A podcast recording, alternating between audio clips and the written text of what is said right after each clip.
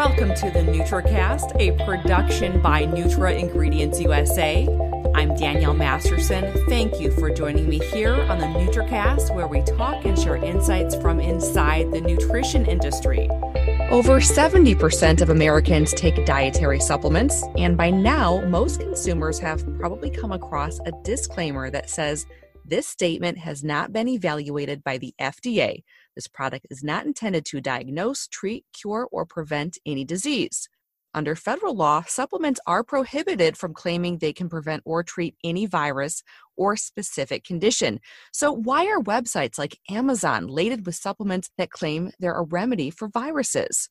Joining me now to discuss this and more is public health advocate and policy director of the Center for Science in the Public Interest, Laura MacCleery. Laura, welcome to the NutraCast. Thank you so much.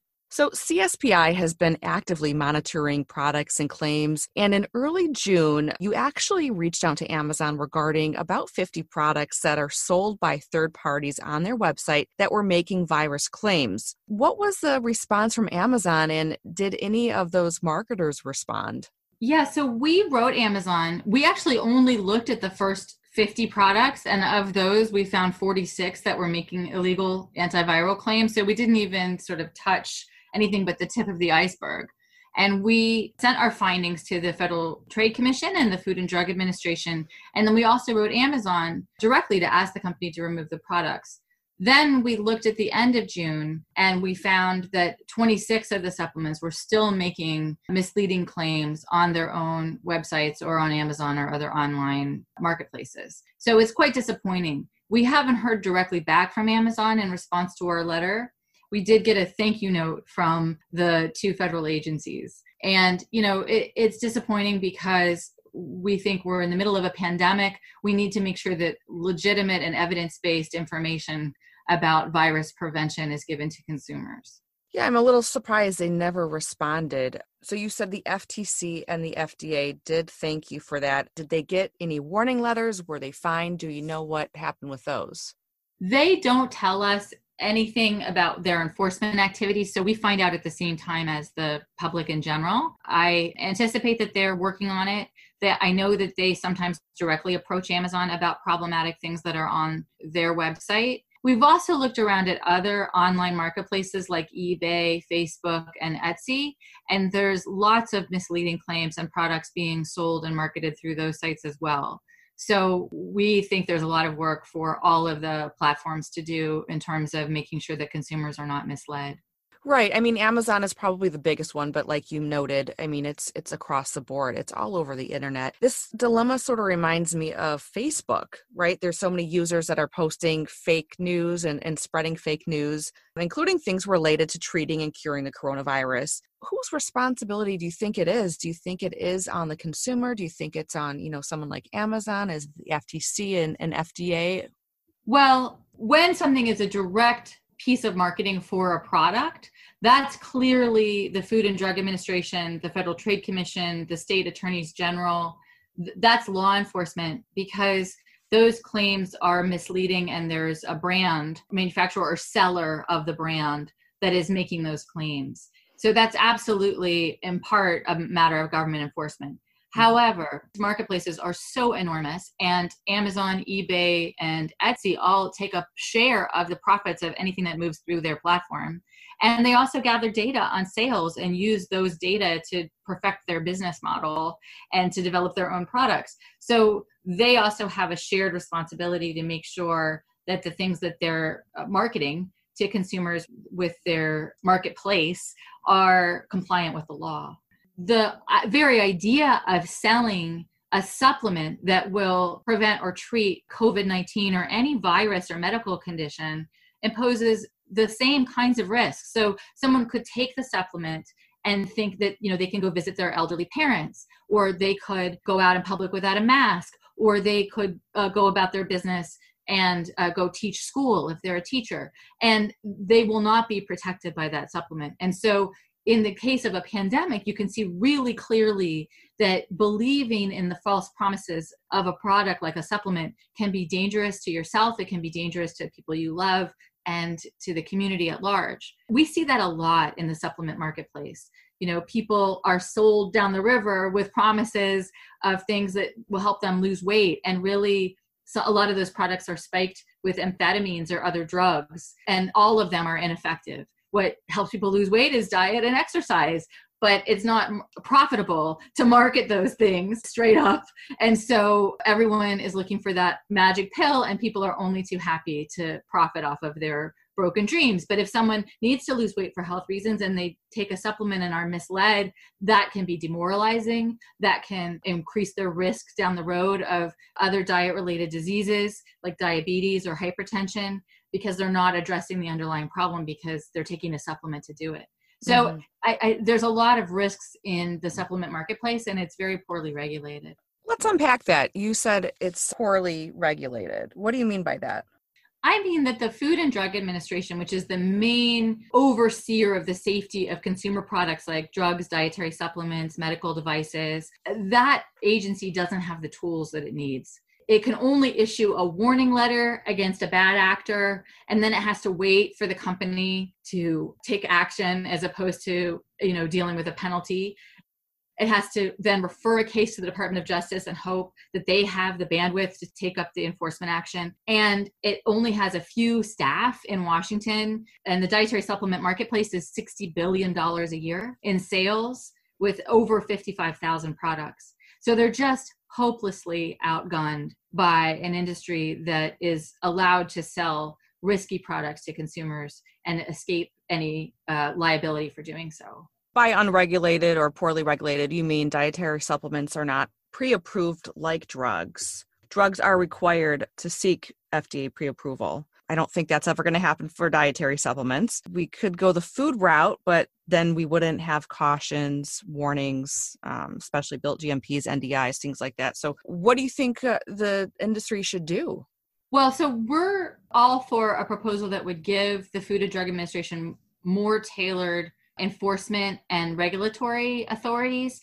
One thing we'd like to see is that for products, categories of products that are known to pose a high risk to consumers, because they are commonly tainted with drugs or synthetic ingredients or because they're marketed to vulnerable populations like say pregnant women because maybe they're part of the cannabinoid industry like CBD and have special risks those products should have you know more authority for both pre-market and post-market review so they would be subject to more safety examination on the front end and then they would also be subject to random audits by the agency and a testing program to specific oversight we also think all dietary supplements should be registered with the FDA so that it can track which companies are making which products and selling it by number. And then marketplaces like Amazon or eBay could verify that a dietary supplement is properly registered with FDA before it sells it to consumers. So, a mandatory registration requirement and other ideas as well more enforcement authority for fda so they can have a they can issue a penalty their very first letter out of the gate um, that they could have more enforcement staff that they would share enforcement responsibilities with the state attorneys general which would give them more eyes and ears uh, among law enforcement. Ideas like that to really ensure that they have um, something closer to the tools that they would need to keep consumers safe. And those are all great in theory but where would the resources come from a modest registration fee that could go along with the registration database would do a lot. Their current budget is so tiny. It's really just even the Office of Dietary Supplement Programs at FDA only has about 40 people in it.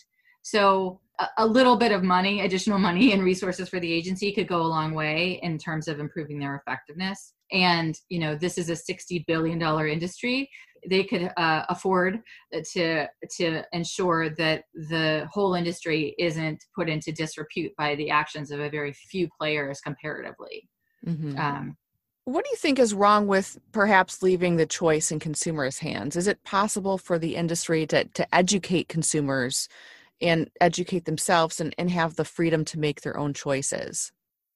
Yeah, buyer beware is not great for most consumer products. I think when consumers go to the marketplace, for example, you walk into a store and the over the counter drugs are sold next to the like the Tylenols of the world are sold next to the supplements of the world consumers don't understand that those are regulated entirely differently and that one has to go through pre-market review for safety and pretty elaborate quality testing and the other one can just be brought to market with very little pre-market if any review. And you know i found in working with consumers over the years is that there's just a presumption that if a product is sold in the US, that there has been some level of oversight of its safety and effectiveness. And that's just not the case. So the other problem is that the current system doesn't reward the better companies.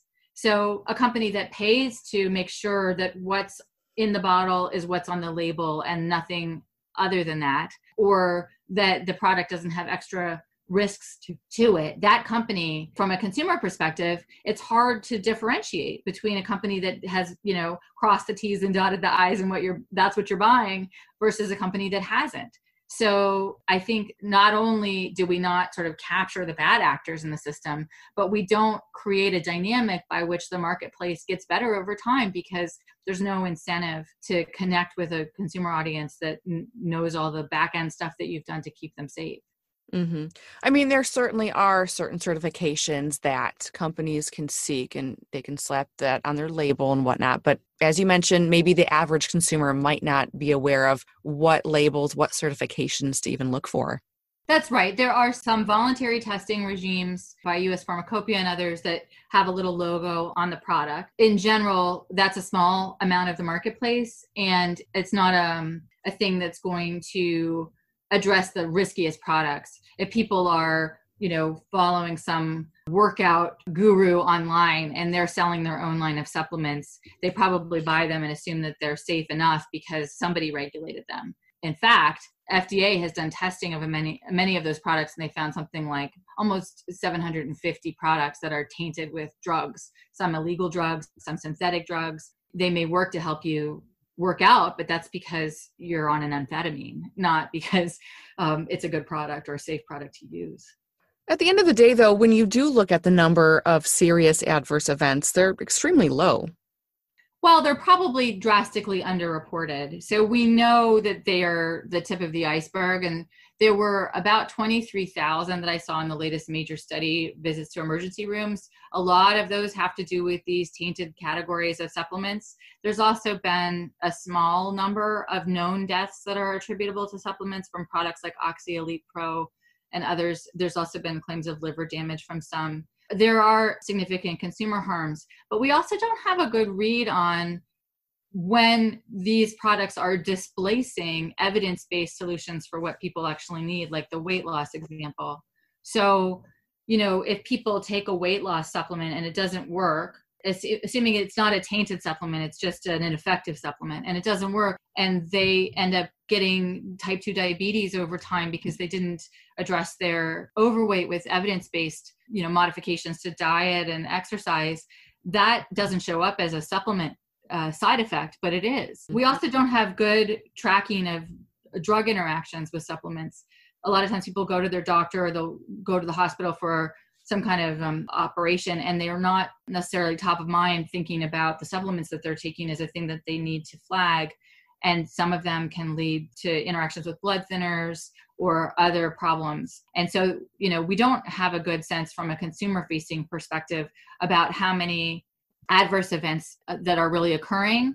The industry also gets to screen them by what they consider serious adverse events under the law. So, two remedies that we've proposed are to have a 1 800 number for direct reporting of consumer adverse events to FDA to supplement its database, and to take away the requirement that the companies only re- report serious adverse events and require reporting of all adverse events. That would give FDA a, a little bit better uh, sense of what's going on with consumers, but it still would probably be significantly underreported. Yeah, going back to what you mentioned about the drug supplement interactions, there are a few databases out there that are pretty lengthy that people can look up. But on the other hand, a lot of doctors just don't know a whole lot about dietary supplements. It's really not built into their education. Do you think that doctors need more education in the dietary supplement field? Absolutely. I think it would be helpful if they were more knowledgeable. But I think what would really help is if the FDA has a requirement on the packaging of a supplement that flags that there's a possibility for drug interaction where that possibility is known. So if in the drug labeling context you have drugs that are um, have identified those kinds of interactions with supplements, the supplement should similarly be signaling to consumers that if they're on, you know, heart medication or uh, some category of drugs the way that a consumer might think about it to address a, a, health issue that they should check with their doctor to make sure that that supplement doesn't interact with the drugs. And that would drive a lot more physician knowledge of these particular interactions if consumers were prompting them and if the labels had to disclose them. There's some responsibility on doctors also nutritionists. I mean there's a lot of registered dietitians out there that also just are not educated enough in that field. Yeah, I, I do think that's true. Consumers know what what they're taking and you know sort of secondary education mechanisms like doctors and dietitians are important supplements to that but they're not going to be monitoring health the way a consumer would if they're taking medication and they're also taking supplements they should understand that interaction clearly from the products so, do you think it's just something that should fall in the government's hands? I think that all consumer products should be safe for consumers to use, should work as make promises to work, should be free of quality concerns and adulterants and har- harms that aren't on the label, and that consumers have a right to an expectation of all those things. What are your thoughts on the Canadian system or the Australian system? Is is that something that the US could adopt? Well, I don't know much about the Australian system, but the Canadian system is fascinating.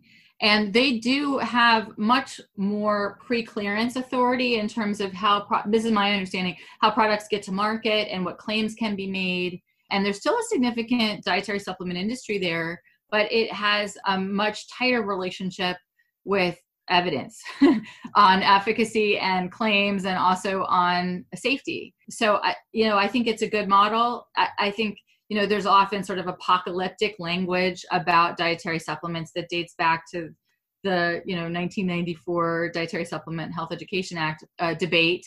Um, and it's just really not necessary. What i would like to see from the industry is a kind of maturation that says you know we are willing to provide consumers with baseline assurances around safety in particular and would benefit from additional oversight. And you know that the sort of black eyes that the supplement industry gets fairly regularly from bad actors you know there, there shouldn't be a tolerance of that in the industry as well. It's not good for consumers and it's certainly not good for companies DSHEA has been around uh, i think 27 years it hasn't been amended it has represented such a broad spectrum do you think it should be amended or changed or done away with it has been changed a couple of times, I believe. They added some additional authorities, but in minor ways. The basic structure of the law really hasn't been altered in the period. And I do think it's time to have an update. I think, you know, the issues we're seeing around CBD supplements and the fact that the marketplace has moved so far out ahead of what FDA thinks is safe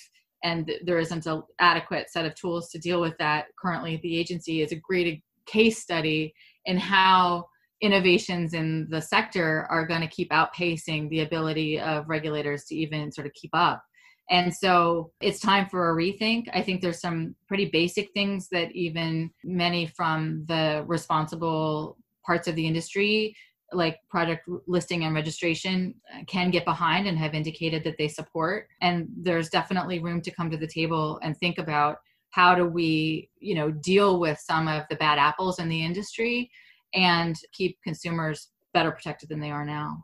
Yeah, CBD is an excellent example of regulation or, or, perhaps lack of regulation and the need to sort of move ahead and modernize. Absolutely. And I do think that even with CBD, you're you have the emergence of a more responsible set of actors that are interested in quality control considerations that are thinking about how do you mainstream this kind of product in a safe way but are being hampered by the fact that it's just a an environment that's rife with fraud, abuse, and risk for consumers. You know, you have active levels, of psychoactive levels of THC, the psychoactive ingredient in cannabis, in some of the products. You have concerns with heavy metals. You have products being marketed where there's no evidence, like to pregnant women. And there is a, just a lack of a toolbox, a basic toolbox uh, on FDA's part to get a handle on the situation. So we've said we can imagine a world in which a carefully controlled and defined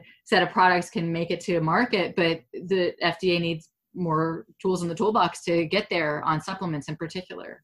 It is sad that there are so many good companies out there, but there are a few bad apples that are tarnishing the industry's reputation and uh, kind of overshadowing the many good actors that have been self policing, not just CBD, but supplements in general for years.